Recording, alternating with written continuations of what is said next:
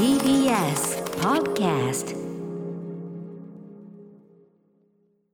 時刻は夜8時を回りました。2月1日火曜日です。TBS ラジオキーステーションに生放送でお送りしているアフターシックスジャンクション略してアトロク。パーソナリティのラップグループ私ライムスター歌丸。そして本日のパートナーは？火曜パートナー宇垣美里です。さてここからは聞けば世界の見え方がちょっと変わるといいなな特集コーナービヨンドザカルチャー今夜の特集はこちらです。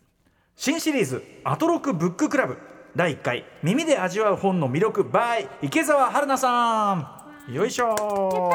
はいこれからおよそ月1回お送りしていくスペシャルなブックセレクト企画が、えー今夜からスタートいたします、はい、これまでまあアトロクでも秋の推薦図書月間などでどかどか本ご紹介してきましたがこのアトロクブッククラブではアマゾンが始めたオーディオブックサービスアマゾンオーディブルとの連動企画ですやはりこちらでもどかどかと本を紹介していこうと思います、はい、しかしさらにですね単に本を紹介するだけではなくて、これあの紹介した本の中で Amazon オーディブルにあるものはそのえっ、とねあのオーディオブックとしてうん。聞く、耳で聞く本として、えー楽しむこともできるということで、はい。えーいろんな形で本が楽しめますよという、うん。えー今夜の特集とは別に Amazon オーディブルとアトロクがコラボしたオリジナル番組としてアフターシックスジャンクション presents アトロクブッククラブ。放課後にまだ本読み上がるという。やったまだ本の話してやがるっていうね。一生本を読んでいたい、ええ本当ですよね。こちらもスタートいたします。ブックセレクターと私歌丸そして宇垣美里さんによる本の話を毎週1回30分番組として配信していきますということで、でもあの本さこれどんどんどんどん溜まってったりもするんですけど、はい面白い本の話を聞くこれに勝る喜びやろうかってところもありますよ。正直。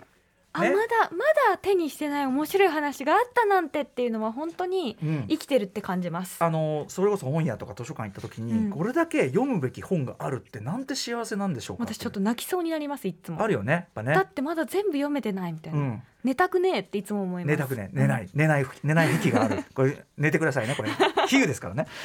というわけでこのアトロクブッククラブ記念すべき最初のブックセレクターはやはりこの方でしょう、声優でエッセイストそして日本 SF 作家クラブ会長でもある池澤春菜さんです。はい、よろしくお願いいたします。お待たせいたしました。はい、さっきから本日もよろしくお願いいたします。はい。やった。さあということで池澤さんのご紹介改めてしておきましょう。はい池澤春菜さん声優エッセイスト。そして2020年の9月から第20代日本 SF 作家クラブの会長にも就任されました1年で300冊以上読むという読書家でありさらに台湾お茶ガンプラキノコなど 幅広い趣味を生かして多彩に活動中です。キノコすごかった。キノコ。まだその一面があったとはという感じでしたけれども、声優としての代表作は爆走兄弟レッツゴーのセーバーゴー役ケロロ軍曹の西澤桃香役マリア様が見ているの島津義乃役などなどそしてエッセイストとしての著作は乙女の読書道 SF の SF の S は素敵の S などまた初の短編小説「オービタルクリスマス」で第52回星雲賞を受賞翻訳書には劉慈欣の「ひもり」や作家である父池澤夏樹さんとの協約によるウィリアム・ブレイク「無垢の歌」などがあります。はいということで、まああのいろんな形であの本のご紹介とか、キノコのね解説。キノコの解説はもうキノコの解説。はキノコの解説は図らずも図らずもすることになったりとかい。ろいろありますけど、毎回池澤さんにねあの例えば推薦図書で「いや池澤さんあの一人一冊なんですよ」ってやるともうなんかいろんないろんなこうなんていうかロジックをね、本当なんとか手を変え品を変え法の網目をくぐってみたいな。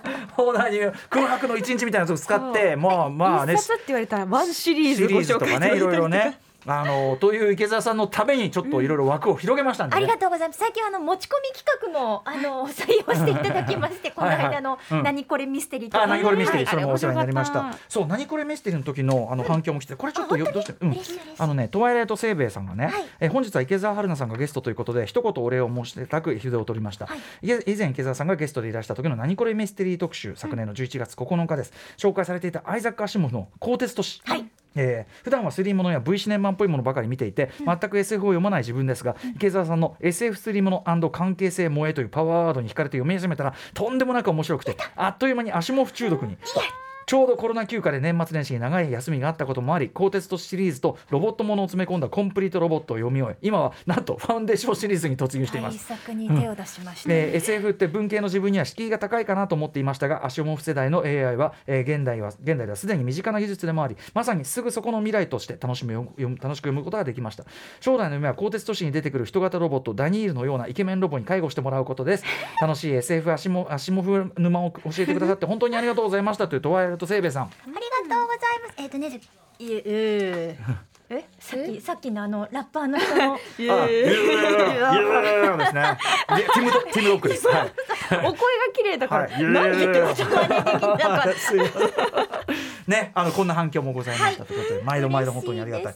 で今回は、まあアトロックブッククラブ第1回セレクターということで、はい。えー池澤さんにちょっと一つテーマを挙げていただいたんですよね。えー耳で味わう本ということなんですけど、はい。これどういうことでしょうか？まああの言葉っていうのは当たり前なんですけど目で見見てこう読む自分の中に取り入れるものと同時に自分で発したり耳で聞いたり、音としてもありますよね、音としての側面も。なのでぜひ本を読むだけでなく聞く朗読という楽しみ方をご提案したいなと思っております。これアメリカとか欧米とかだとその本の著者が朗読会をやってしかもそれでツアーやってサイン会とセットになったような、はい。まあ、一種そのなんかライブツアー、はい。音楽におけるアルバムとライブみたいな、結構デフォであるスそうですね。ね。の本屋さんに行くとあの CD がリーディング CD とか、うんうん。いわゆるお音の音源が普通に本と一緒に並んでたりするんですよね。ね、だから読書と朗読っていうのはじすごく欧米圏だと割と結びついてあったりしますけど、日本だとまだこれからというか部分がある。うん、なんかもうちょっとだから私朗読を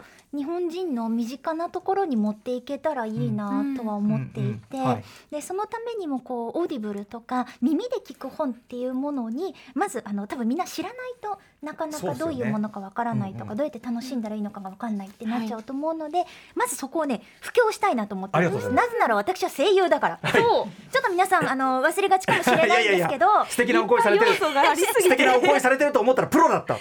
なので実はオーディブルでも何冊か朗読をさせていただいてるんですね。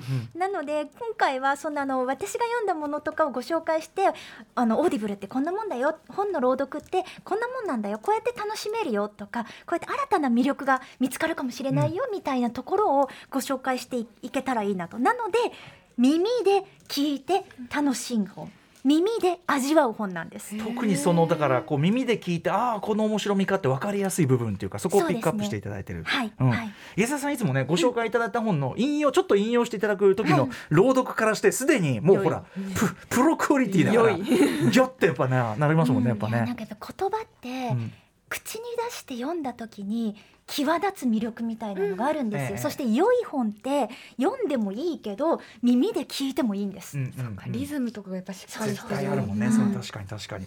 はい、ということで、えー、と今日はあ一応アマゾンオーディブルに入ってるやつもあるし、そうでないのもある。えっとね今回ご紹介するここのコーナーでご紹介するのは基本的に Amazon オーディブルに全部入っている本になります、うん。この後のブッククラブでご紹介する中には、うんうん。これをどうしてオーディブルに入れてくれないのかぜひぜひっていうなるほどこれ耳で聞くと楽しいんですよってものも合わせてご紹介したいかなと思っております。楽しみなるほど。えー、でちなみにですね、はいあのご自身この語り手として朗読する側としての魅力ってどういうところにありますかね？なんか私はあのなるなんか朗読っていうと結構皆さんこう朗々と読み上げるみたいな、うん。その時彼女は思ったみたいな、うん。こんな今時あのシェイクスピア俳優でもやってないぞみたいなうん。割とこう構えた感じって思っちゃう人が多いんですけど、はいなんか私はもっと特に舞台ではなくて、えーこうやってヘッドホンとかうん。イヤホンとかで聞く朗読に関してはもっと近いところで本当に隣で人が話しかけてるようになったり、本当に自分の近い知っているところで誰かが話してくれている。そういう距離感で物語を紡いでいきたいんですね。思えば最初の読書体験って読み聞かせだったりするわけだから、確かに。その距離感だしね。はい、本に最初に触れるって実はそこかもしれないから。そう。だから誰かがその世界を声で届けてくれる、そういうなんか仲立ちみたいなものができたらいいなと思ってい一ます。旦肉体化するというか一旦ねその、はい。すぐそばにいる人の何かになるというかねとこもあるもんね。でまた言葉ってあそう文字って一次元の情報でしかないで,、うん。ないですか、はい。で音も一次元の情報じゃないですか、それが映像になったり動いたりすると二次元になったり三次元になったりってどんどん情報の次元が上がっていくと思うんですけど文字とそれから音ってそれぞれ一個しか情報源がない。でそうすると脳みそってそれ以外の情報を全部自分で補い始めるんですよ。うんうんうんだから本読んだらその人の声が聞こえてきたりとか、姿形が見えてきたりとか、うん。より生き生きと自分の中で動き始めたりするじゃないですか、うんそれと同じようにやっぱり情報って少なければ少ないほど自分の脳が活性化していって、うん。より豊かな世界うんうん。を紡ぎ出す、うん。でもしかしたらそれは実際に自分が見るリアルな風景よりももっと実感を伴った、うん。もっとスペシャルなものになるかもしれない、うん。うん。だから朗読は一番こうミニマルな情報で作れるマキシマムなうん。世界なんじゃないかなとも思っています。あの例えばご自身のね、うん。あの例えば、えー、と朗読の時にお芝居っていうのと違いってあったりします？ね。まあ、お芝居も舞台でするお芝居なのかカメラの前でするお芝居なのかもしくはこうやって声でするお芝居なのかっていう違いはあると思うんですけど、うん。なんか朗読の場合は私は前に出過ぎないこと。うんうんあのやっぱり一番は本なんですよ、うんうん。その語る文章なんですよ。うんうん。なのでそれをいかに邪魔をせずにでも魅力をそのまんま伝えることができるか。う。んうん。なので例えばその文章にあった声とかスピードとか圧とかがあると思うんですね、うん全ての文章にはな。なるべくその最適な音最適なテンポ最適な圧を探せるように。で邪魔をせず私という存在が聞く人とその本の間に立たないように、後ろからこう本をそっと押せるようなそんな気持ちでやっていますね。確かに確かにこううわなんか朗々としたいい声で読み上げてんななんてことを、思ってるうちに文章過ぎちゃってみたいになったらね。なんかうまいなとかうん下手だななんて思われた瞬間にもう全部終わりになってしまうのでそっか何にも思ってくれないのがいいんですよ。なるほどね、でもこれなかなか言うはやすしうん。ぐらいのバランスですよやっぱねこれね。朗読劇とか見たことがあるんですけど、はい。それとはまたやっぱりそのなんて言うんだろうな。ある種もっとこう、うん、シンプルになってるということですか？そうですね。シンプルだし、なんかもっとパーソナルなところにうんグッて入ってくるような気がしますうんうんね。うん。うん。これあのあと読書めちゃくちゃ本読まれてるわけじゃないですか、はい。すごく本を読まれてきたその経験っていうのは朗読というところに生かされるもんですか？だといいなとは思っているんですけど、うん。あの私句読点って自分で文章を書くときに呼吸だなと思っているので、あの呼吸が通っている文章って生きた文章になるんですよ。うんうんうんで呼吸のとあの場所がおかしいと意味も取れなくなるし頭の中で構成ができなくなっていくんですね。なので逆に自分が書くときにその呼吸どこで息をするのか私がこれを読むんだったらどこに呼吸を入れるかどこに意味の点を入れていくのかみたいなのは考えます。うんで特に翻訳物の時は必ず一回全部読み上げてます。うんやっぱりそのついつい意味上はそとりあえず通ってるけども、うんうんっていうところで止まっちゃわないでってことですかね。そうですね。ここで呼吸を入れると次の文章がより立ってくるとかもあるんですよ。確かずーっと長くダラダラダラダラダラダラっていうよりもダラダラダラダラダラっていうふうにそこで一個入れることで次の文章がより際立つとかもあるし、に。うんうんなんかその呼吸と文字が一体化した時に生きた言葉になるんだなとは思います。これあれですよディレクターの森保君これあの、はい番宣を作るときにちゃんと一回音読してみって 言ってるのそういうことよ。大事大事。そういうことよ。言語が大事。音にするの大事。これ読むとおかしいでしょみたいな、うんうんね？そういうことこれ通じることよこれ、うんでもある意味じゃあ書くこれから池澤さんが書かれる文章にすごいフィードバックさらにあ大きそうですよねなんかね。そうですね。多分でそうやって書きながら読んでるから、えー、と読む自分が朗読する時もきっとこの人はこういう意図でここに点を入れたのかなうんとか、うんうんうん。なんかこういう構成にしたのはこういう意図かなみたいなのは多分うっすら読み解きながらやっているんじゃないかなっていう気はします。これはわかるです。うんうんうん。私も書いた後読みます、うん。基ああやっぱり。本的に自分の文章は、うんうんそれはでも勝手にそれを気にしてたんだなって今、うんうん。納得しました、うん。自分の中で、うん。でもだからこそね、うん。あの宇垣さんの文章もしっかりやちゃんと読みやすいやりになってリズるしムをすごいやっぱそれはおしゃべりする仕事っていうかそのそれこそアナウンサーさんって関係ありますよ絶対、うん。なんかだって「だ」なのか「である」なのかによって全然リズムが変わってきちゃうから、んそこの調整とかすごい気遣いません使いますここは体現止めにするのかそうそうそう別にであるにもできるが、うん。ここはパンって終わった方がかっこいいとでか次にさらにリズムを持たせて、どんどんどんどん進ませて最後の一言にドンと重みを持たせたいみたいなわかります。その緩急感みたいな、うん。すごいなぜそうしてたかが今やっと分かりました。いやでもそれはだからねあのお二人ともだからその宇垣さんも読書家であって、うん。そういうなんていうかな勘どころがね多分分かってるっていうか文章のねきっとね。読書を読む仕事がこうギュッてなって文章になるのかもしれないですね。書くと読むと話すが全部分かちがたく結びついているんですよ。あとそれこそあの読みづれえなっていう台本をね、うん。読んでこれじゃダメだみたいなのも経験してるから、勝手に変えますもんそういう時そう。うん。だからその、末尾をね、うんうんあの意味さえ通ればいいやっていう時は、そうなんです手よにお派とかねあとここちょっと入れ替えたいなとかありますよね。うん。これは森保君ここなんだ。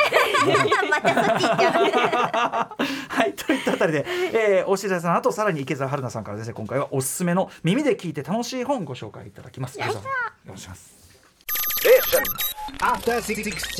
時刻は8時17分になりました。生放送でお送りしているアフターシックスジャンクションこの時間はアトロクブッククラブシーズン1耳で味わう本の魅力として声優でエッセイストの池澤春菜さんをゲストにお迎えしております。はい、よろしくお願いいたします。さてさてここからは池澤さんにおすすめの耳で味わう本3冊ほどご紹介いただきますが、ははいい、えー、なんか一つ縛りがそうなんです。うん。あの今回はまああのオーディブルとは何ぞや、うん。耳で聞く本とは何ぞやっていうところをまず理解していただくために、はいあの私が実際に読んでいる Amazon オーディブルに入っている本を中心にご紹介をしていこうかなと思っていますね。はいあのどんな雰囲気か分かるようにもちろんその本のサンプルもお聞かせしたいなとはい思っています。なのでこれで例えば読むときにどんなことに気をつけて読んでいるよみたいなお話もより詳しくできるかなと思っております。聞けるんですものね、ありがとうございます。ではでは早速一冊目のご紹介お願いいたします。はい。ディーリア・オーエンズ著友廣純訳ザリガニの鳴くところ。はい。それではまず本のご紹介です。ノースカロライナ州の湿地で青年の遺体が見つかった。村人たちは湿地の少女カイアに疑いの目を向ける。幼い頃家族に見捨てられたった一人湿地で生き抜いてきた少女カイアは果たして事件の真犯人なのか。物語はやがて予想を超える結末へと向かう全世界で売り上げ1000万部を突破したという大ベストセラー小説で日本でも多くの読者から支持されています、うん。早川書房より2020年3月に発売こちらのオーディブル版は2020年の5月から配信が開始されナレーターはもちろん池澤春菜さん。うん。ちなみにこの番組でも部員でも2020年の6月23日ですね。池澤春菜さん。池澤夏樹さんがご出演された回で池澤夏樹さんが推薦してくれた本でもありますし、その時にうん。面白そうと思って読みました、いや宇垣さん。もうこれ本当素晴らしい本でしょ、すごい。自然の描写がやっぱりすごく残ってますね、うんうん。私の中に、うん。なんかあの今あらすじでご紹介したのは割とミステリーみたいな、うんうん。あのご紹介になっているんですけど、ええでもやっぱりこの本の一番の骨子ってうん。自然の美しさと、あとカイアというもう稀有な存在、うんまあ、あの両親からある意味ネグレクトを受けて、うんで村の周りの人たちからもすごく虐げられて、うん生きてきたカイアがでも自分の本当の持つ力自分の本当の強さみたいなものに気づいて美しく生きていく、うんそのなんか湿地の美しさ自然の美しさと人間の美しさ両方を合わせ持って本当に素晴らしい作品で、まさに。役もいいんですよね。そう。うん。これもちろん私最初に多分3月出た時にはもう読み終わってたんですよ。献本でいただいてたんで。あーすごい、うん。でいやまあすっごいいいもん読んだと思ったら直後にオーディブルで朗読をしませんかうんって話が来て、すごいですね。知ってますか？知ってるに決まってるじゃないですかみたいな。うん。もう本当にただその分ちょっとこう重圧も強くて、うんうん。この美しい物語を私はどういうふうにあの届けることができるのかみたいなのめっちゃ悩んだんですけどうんちょっとでは聞いていただきたいと思います。あまずはのお話はいの静けさみたいなのがどうなってるのかとっても楽しみです。はい。それでは行ってみましょうか。じゃあ、えー、お願いいたします。ご紹介はじゃあ、い池澤さんからお願いします。それでは Amazon オーディブル版のサンプルをお聞きください。ザリガニの鳴くところ。カイヤは5人兄弟の末っ子で、もう年齢もよく思い出せないが、兄や姉は自分よりずっと年が上だった。5人は母さんや父さんと飼育小屋のウサギみたいに牛詰めになって暮らしていた。家は粗末な作りの掘ったて小屋で、虫よけ網で覆われた玄関ポーチが、まるでぎょろりと見開かれた目のように多くの木の下から外を伺っていた一番年齢の近い兄であるジョディがと言っても7つほど上だが家から出てきてカイヤの後ろに立った。カイヤと同じ黒い目と黒い髪を持つジョディは鳥の鳴き声や星の名前やすすきをよけてボートを進める方法を教えてくれる兄だった。母さんは戻ってくるよ。ジョディが言った。どうかな？ワニの靴を履いてったよ。母親は子供を置き去りにしたりしない。そういうもんなんだ。赤ん坊を捨てた狐の話をしてたじゃない。ああ。でもあのメギツネは。はいということで。どうです冒頭ですねか？実際文章を読まれた学さん、はい。どうですか？最初のなんて言うんだろうスッと入ってくるところがもうやっぱお声の力なのか、うん。そのなんて言うんでしょう過剰に感情が入ってないおそらくその最初の、うん。あの部分がすごくスッと入ってくるなと思いましたし、うん。うんあとでもやっぱりそのお兄ちゃんとカイヤで声色を分けているっていうのは、演じ分けというかね、それはもう他のキャラクターも基本的にそれを意識されてるんですか、そうですね、うん。でもなんかそれを声を変えようとしちゃうと、うん。なんか二人羽織みたいな不自然なうん。動きになっちゃうんですよ、うん。だからそれよりは中身を変えていく。うん。だからカイヤにしてもカイヤってあの成長していくじゃないですか、うんはいでその成長の中で彼女の持っている芯みたいなものとあと変わっていく部分みたいなものを捉え直して、うん。体は変わっていくから声は変わっていくけれども芯に持っている人と話したことがないからちょっと言葉がたどたどしいとか、どうしてもこの自分のもな中にある言葉を外に出すことにためらいがあるみたいなさっきみたいなちょっとこう引っ込み思案言葉がうまく出てこないみたいなところは、じゃあ全体的に持っていたい。うん。ってなってそうなるとこういう多分話し方になっていくんだなみたいな中身から作っていく感じですね。へえ演技ってよりはなんていうかその場面の感情の解釈を入れるというかそうですね。感じなんですかね。でもこれあの後半になるとご年配の男性おじいちゃん的な人たちが結構いっぱい出てくるんですよ。えあの弁護士の人とか、はいあとカイヤを優しく導いてくれるあの船着き場の人とかいろいろ出てくるんですけどはいあの私の中のおじいちゃんカードがだんだん尽きていくんですよ。もともとそんなないじゃないですか。うんおじいちゃん役重役演じ分けられますとかできないので演じるこ。とないですよねそうなんですよ。もまたおじいちゃん出てきたよとか思いながら、なんとかこの人の要素は何だろうみたいな。でその人の要素を取り出してう分かりやすく伝えるとともに不自然でないようにしかし聞き分けができるようにみたいな。はい、そうですよね。聞き分けの問題が出てきますもんね。でこれ演じられるというかその実際に朗読レコーディングされる前に、その例えば表表とか作ったりとかするんですか？いや私はあんまりそれやっちゃうとこの初い初見のこうなんだろう。確かにインパクトみたいな読んでる人はそこでね新鮮さみたいなものがなくなっちゃうので、えー、とブレスをチェックするのとあとキャラクターの頭にちょっと印をつけるぐらい、うんうんうん。あの分かりにくいところだけ、うんうんうん。これは会話だったらこっちが A さんでこっちが B さんみたいなのピャピャピャピャっと印をつけるぐらいで、実はあんまりなんかそんなにすごい書き込んだりとかはしないうんんです。ううんん。なるほどなるほど。あとでもねあの僕今印象的だったのはそういう情景描写に当たるところの、はい。なんていうかなでもちょっとこうなんていうかなちょっと驚驚みもちょっと入れながらも弾いてるっていうかフラットな、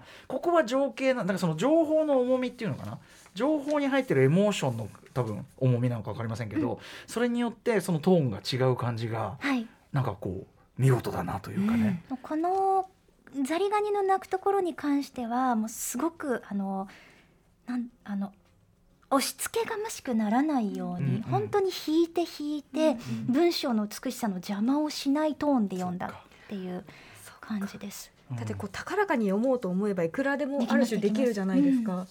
でも多分あのあの温度感だったからこそこれは読み、聞き続けることにそこまでのカロリーを消費しないというか、うんスッと中身の方に入っていけるんだろうなっていう感じがすごくしました。そうですね。多分このオーディブルで聞くとより一層湿地の美しさとかが景色となってこう目の前にありありと広がっていく。湿地感があったんですよ。時間の移り変わりとか。寒いとこじゃない。乾いとこじゃない。うん、湿地感。うんそうでもその奥に豊かな生命があって、一見とっつきにくいようなんだけどものすごく美しい場所だみたいな,、なんうん。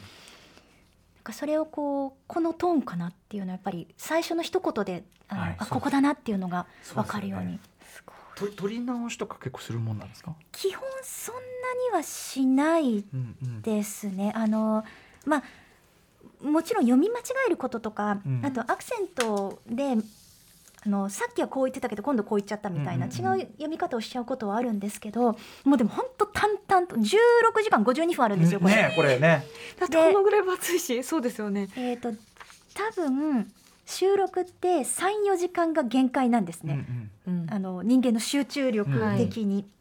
なので多分これ10日ぐらいかかってるかな、うんうん。1週間以上かかってますうんね。うん。うんだから聞くペースもまあ自然に考え本読むだけだったらもっと早い人いるかもしれないけど、うん聞くっていうかその音声として聞くなら多分おっしゃるそのレコーディングペースぐらいで聞く感じになる感じですかね。そうですね10日に分けてうん聞くとかね。ちょっとずつちょっとずつの物語の中に入り込んでいくうんっていうのは一つ楽しみ方だと思います。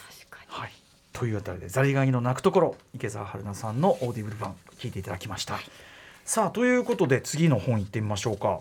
お願いします高戸のまどかちょ特刊特別国税徴収館まだ全然雰囲気が変わって。そうなんですよ。日本の日本の小説ですね。はい。高野。のまどかさんの本はいくつかいくつか読んだことありますけど、これ、えーあらすじは税金滞納者の中でも特に悪質な相手から取り立て業務を行うのが特別国税徴収官。略して特官税務署に所属する新米の徴収官グーコは鬼上司の鏡特官のもと今日も滞納者の取り立てに奔走する。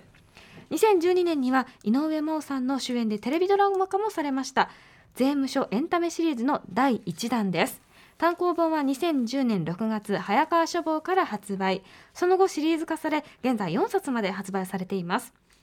オーディブル版は2019年12月から配信が開始されナレーターは池澤春菜さんと外崎友亮さんとなっています。うん。今回はナレーターがお二人なんですね。これはあの外崎さんに男性だけ演じてもらっているんです。うん。でそれ以外のところは全部私が読んでいて地の文もへはい。お読みになって。なのでちょっとあのさっきのとはあの構成とか文章の作りとかまるっきり違うので、うんうん多分差が分かりやすいかなと思って、もっとこうエンタメに寄ってる感じですよね、はいある種確かに。その時にどういう声でどういうテンポで読むのかみたいな、うんそのうん対比も楽しんでいただけるかなと思ってこちらをご紹介したいなと思いました。はい。それではちょっとね一部、えー聞いてみましょうかね。はいえーそれでは Amazon オーディブル版の音声をお聞きください。トッカン特別国税徴収官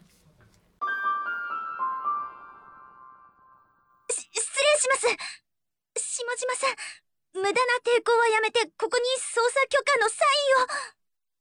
あちこちにたくあんが散らばる玄関先を突破して私は素早く下島悦子のもとへ駆け寄ろうとした。しかし音サインをもらうために広げていた差し押さえ調書の上に何か冷たい塊が降ってきた。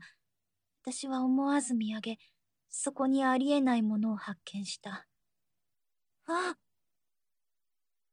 壺の中に手を突っ込んで、ぬかみそそのものをかき集め、私に向かって投げつけようとしている下島悦子の姿を。くらえ税金泥棒下島悦子が長年使用していたのだろうぬか床は、見事に私の額から顔面にかけて命中した。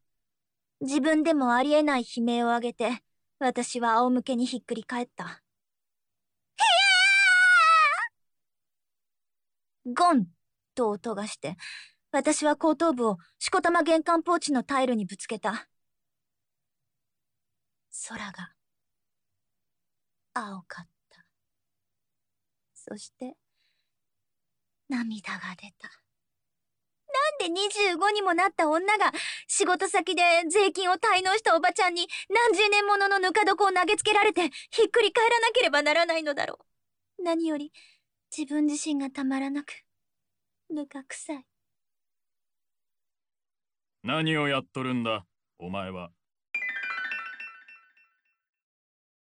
あいきなり殿崎さんがぐっと、はい。あの、ね。う上からうん。そう見上げて上から見下ろしてる感じが。ね見下ろしてる感じがもう声からしましたけど。いやもう聞いてて笑っちゃいましたよね。これはエンタメ。そうなんです、うん。でこれに関しては実はセリフを全部先に取ったんですよ。あのセリフもあの字の文もどっちもグーコの一人称で進んでいくので、結構そこできっちりと字の文とセリフの差をつけたかったんですね。なのでそれをあのいっぺんに取ることもできるんですけどそうするとちょっと多分やりながら分かりやすいようにオーバーにしちゃうんですよ、うん。自分で切り替えのスイッチを。それが嫌だったのでこれはセリフだけまず全部先に取って、うん。で字の文を取っていったんですね。うんうんなるほど。あのどっちかっていうとだからふ声優さんとしてのお仕事に近い方向そうですっていうことねですかね。あのキャラクターも多いのでこれもまたそれぞれのキャラクターをさっきのザリガニよりもっとポップにうん。分かりやすく非常にこうキャラクター性を出して演じ分けていくっていう方がこの作品には合ってるのかなと思ってやりました。ね、でもその絶妙ねあのーあそこの涙が出たのとこの間の取り方一発空がそう空が青かったあの間の取り方一発で笑わせるすごい。いや感じ。まさしくこれはもちろん本ではでも高,、ねうん。高戸の先生の本でめちゃくちゃ面白いんですけど、うこれは声でこのリズムで読んでもらうからこその面白さみたいなのがすごい出てるなと思いました。一人称の小説って主人公視点とかで進んでいくから先が読めないじゃないですか、うん天の視線みたいなものがないから、あくまでこう自分が見えるものしかわからない、それが多分聞いてるとより一層聞いてる人の身にこううまくフィットするんだと思うんですよね。うんうん主人公の視点が耳で聞くことによって読者の視点にもなるっていう。でまたこれがですねあの男性と分けたことによって、このとあの鏡特艦が非常にこうとっつきにくい。本当にあの、何ものすごく不機嫌なハスキーって描写されてるんですけど、グーコを断るごとにいじめ倒すんですね。でそれが私がやるんじゃなくって、うんうん。えー殿崎さんにやっていただいたからこそこうちょっといい感じの距離感というか、うんうんこううまく話ができないかみたいなものが出たんじゃないかと思います。ある種ちょっと浮いてる感じが、うん、異物が来た感がさっきしましたもんね来たわみたいな。わっていうね急にって思いました。うんうんうんいやこれでも道歩きながら聞いてたら笑っちゃいそうですね面白いです。元気になりますよね。うんちょっとね。確かに電車の中で聞くのは危険かもしれない。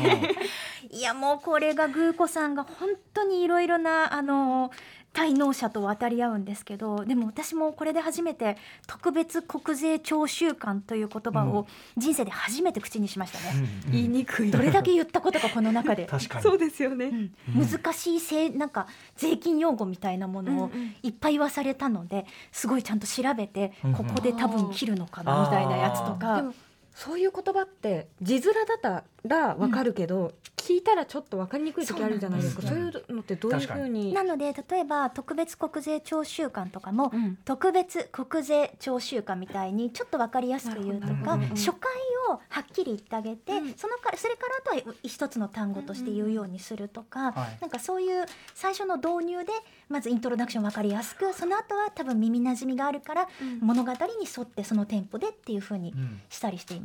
なるほどなるほど。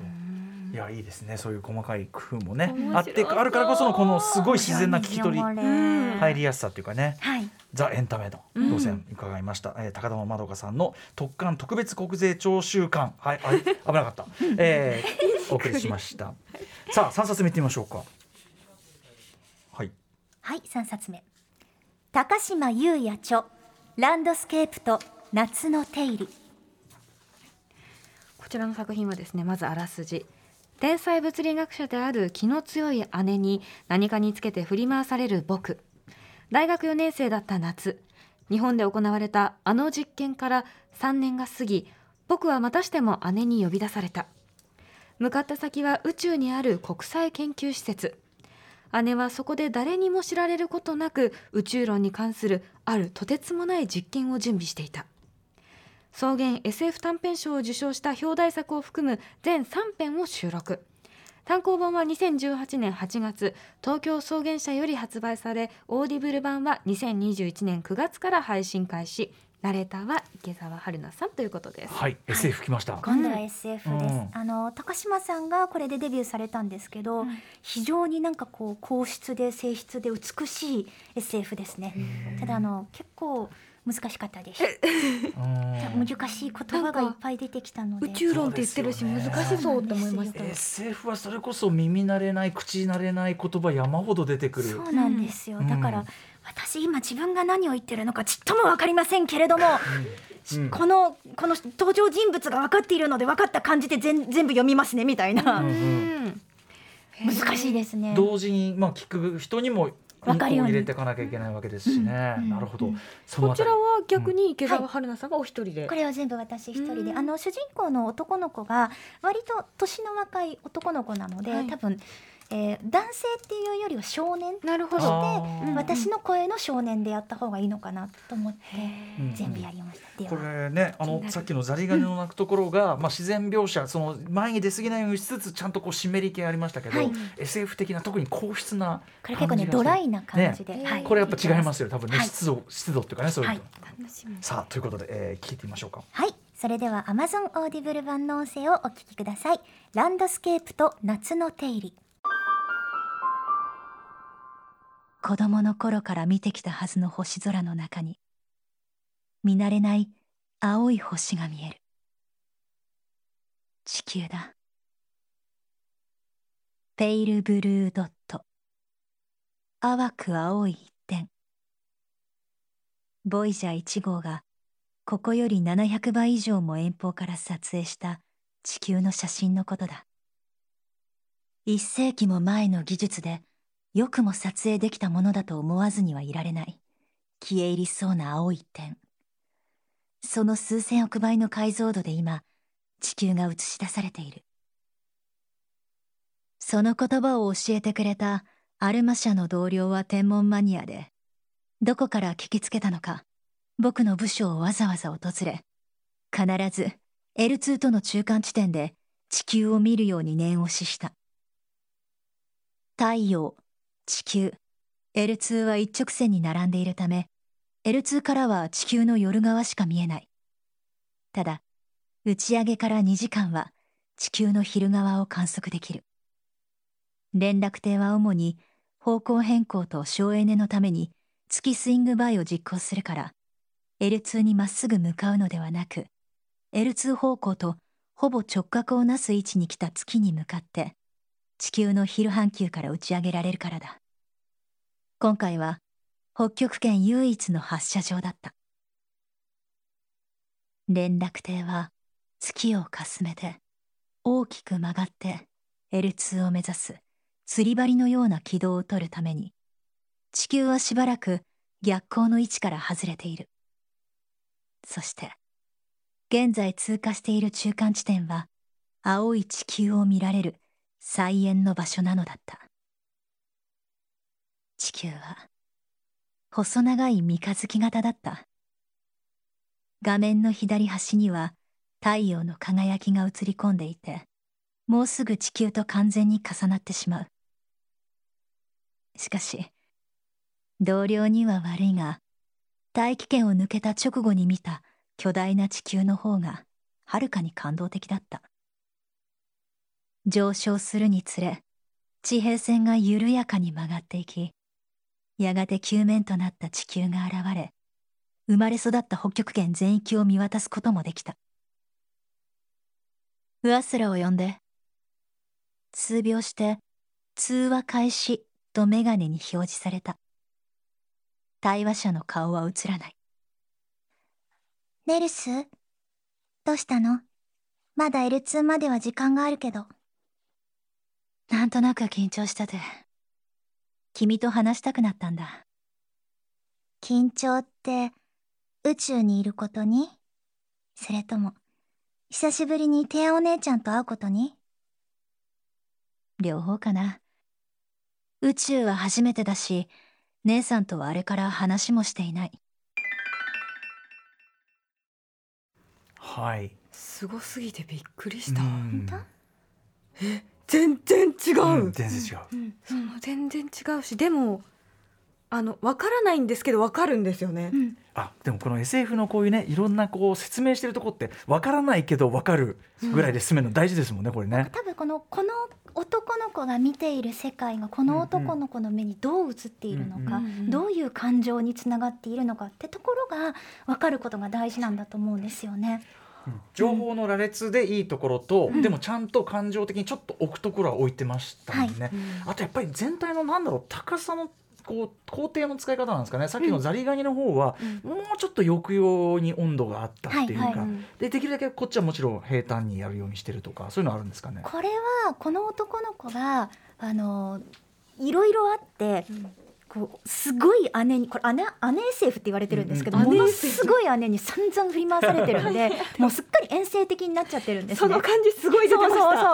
もうちょっと車に構えちゃって、また姉に呼び出されたみたいな感じなちょっのでと諦めてる感がすごい。最初は多分このトーンで言って、でも、姉にこの後出会うとやっぱちょっと感情的にやっぱ振り回されて、だんだんもっとこういろんな顔が出てくるんですよ。うん。そういうところが字の文から分かるといいなだったり、うん。うんあとはあの妹の上空ちゃんって出てきたんですけど、うんはい。まあの双子みたいな存在なんですけど、上空に対して話す時だけはちょっとその殻がなくなる、うんだ字の文はまだよそ行き感があるんだけど、逆に上空と話す時だけ本当の自分で話してる。うんだからあの結構上空との会話って距離感がものすごい親密な、うんうんうん。あのすごいこう近いところで話している感を出したくっはい。て、だからあの入りの音とかを普通だとしっかり話すときに「あ」って出すのん「あ」っていうふうにこう近いところから話すその、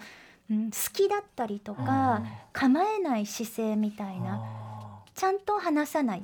ななぜならこの人は私のことを絶対、あうんの分かってくれるからみたいな,、ーなんかあね甘えてるようなうんお互いね、うん。トーンもあったありましたもんね。なんかそういう親密さみたいなのは耳で聞くこういう形での朗読だからこそできることかなとは思いました。そっかしかもその池澤さんのだからその女性の声で読むある種の少年感。だからその背伸びしてるうん。こう硬質さっていうのかな、うんそうそう。その感じが多分字の部分にはあってっていうことなんですかね。なんかね女性声自分でやってて自分のことを褒めるようであれなんですけどでも、うんうん。女性が演じる少年ってもう独特の魅力があるじゃないですか、性別を超越している、なんかその透明感硬質感とやっぱ SF っていうものの融合がこれは良いなと思いながら読んでました。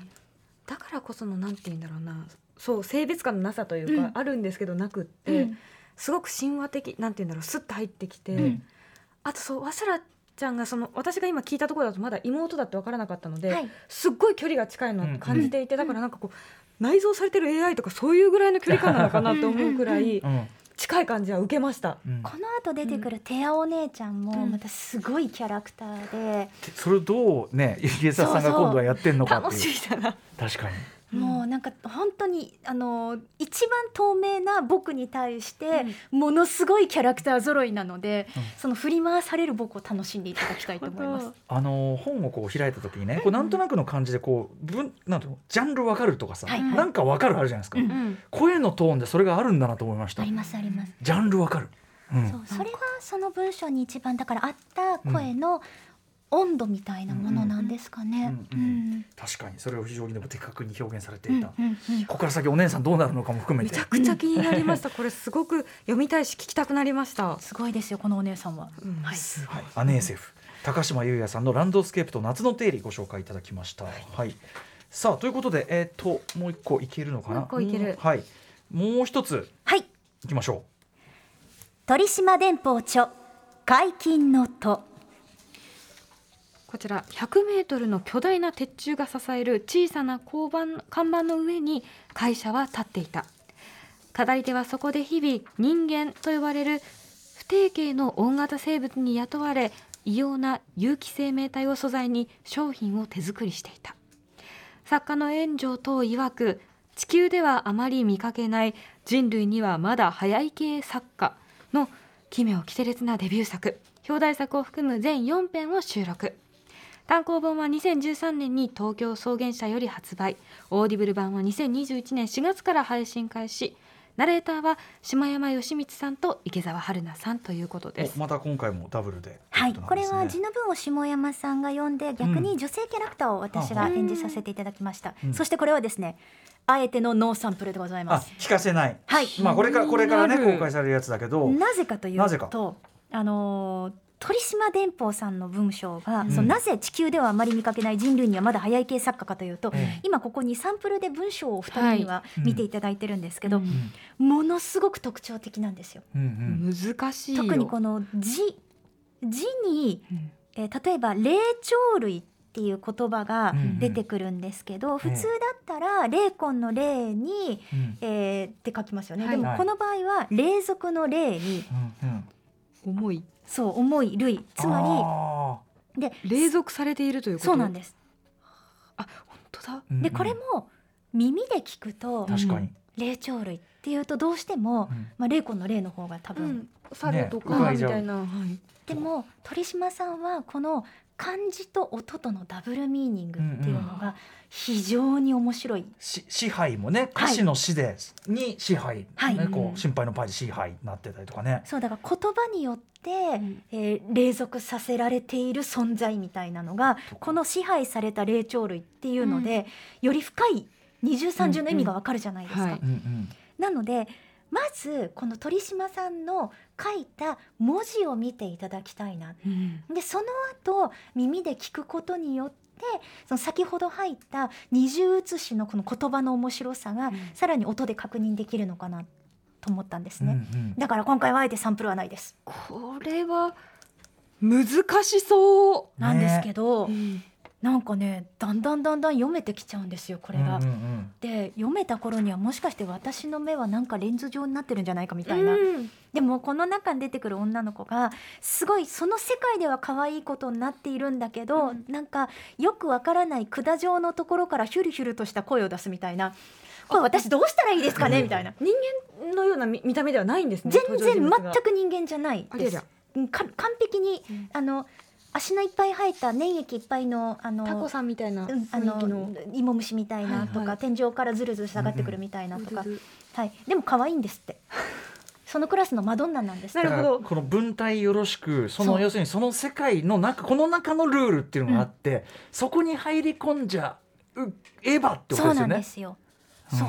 でもみたいな声ですかね。でもこれ可愛くないですよねとか すっごい悩んで。うんうんうんうん。普通に読めばいいってもんでもそうなんですよ。なんかそこを生かしたいじゃないですか。うんシュワシュワと話したみたいなの。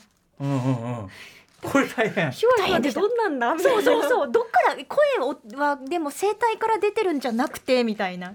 あそうかうん期間がもはや違う可能性があるってことですもんねそのね演技パートのそのどうやってやってるのかもそうだしやっぱこの字の文のドロッとしたはい。ドロッとしたこう重みのあるこうなんていうのかな。重厚さがすごいですね。重厚さとなんか粘り気とみたいな、うん。これがどう音で表現されるのかっていうあたり。これもなかなか下山さんのあの読み方が合っていて気になる。ちょっとパンチが強いんですよ。これあの Amazon オーディブルにサンプルがあるので、はいはい。ぜひまずはあの、えー本の方の多分試し読みみたいなのもできると思うので、それをした後で音声を聞いていただきたいと思っております。なるほどそういうだからあれですねスッと入ってくるんじゃない良さもあるってことですよね、確かに。これはある種の人にとってはすごく読みづらい飲み本なので、飲み込みづらさの良さもあるわけ。よこれ文章もしっかりだし。そう。うん。これは目ではきつい人がでも読んだらわかるになる。かもしれない。でん読んだ後で目で見たら、あれ？読める？になるかもしれない。うんうん。そうですよね、うん。あこれは良い。うんすごいな。これどうやって読んでるんだろう。すごい気になそうなんるですよ。私だからこの皆勤の徒オーディブルにするんですか？あだからあそあれやるんすか？みたいな。そういう、ええ本当に？みたいな。うんうんうん、そうですよね、うん。皆勤の徒酉島伝法さん皆勤のと最気になるわ。後ご紹介いただきました。これは4月から、えっ、とオーディブルね開始になる2021年の4月なのでもう配信してる失礼しました。失礼しましした、ごめんなさい。はい、ということでおさらいしておきましょう。はい。今夜紹介したのはディーリア・オーエンズ著、えー、友廣純さん訳ザリガニの鳴くところ高殿円著トッカン国税徴収官。高島雄哉著ランドスケープと夏の定理。そして酉島伝法著皆勤の徒でした。はい、えー、ということで池澤春菜さんの朗読で耳で聞くことができますこれはね、はい。えー詳しくは Amazon オーディブル Amazon オーディブルで検索してみてください、えー月額1500円で12万以上の作品が聞き放題になっております、そして Amazon オーディブル会員限定のポッドキャストではこのアフターシックスジャンクションプレゼンツアトロクブッククラブさらに本格的な本の話が楽しむことができるんです。放課後も本を読みましょう。そう。そして本を聞きましょう。はい。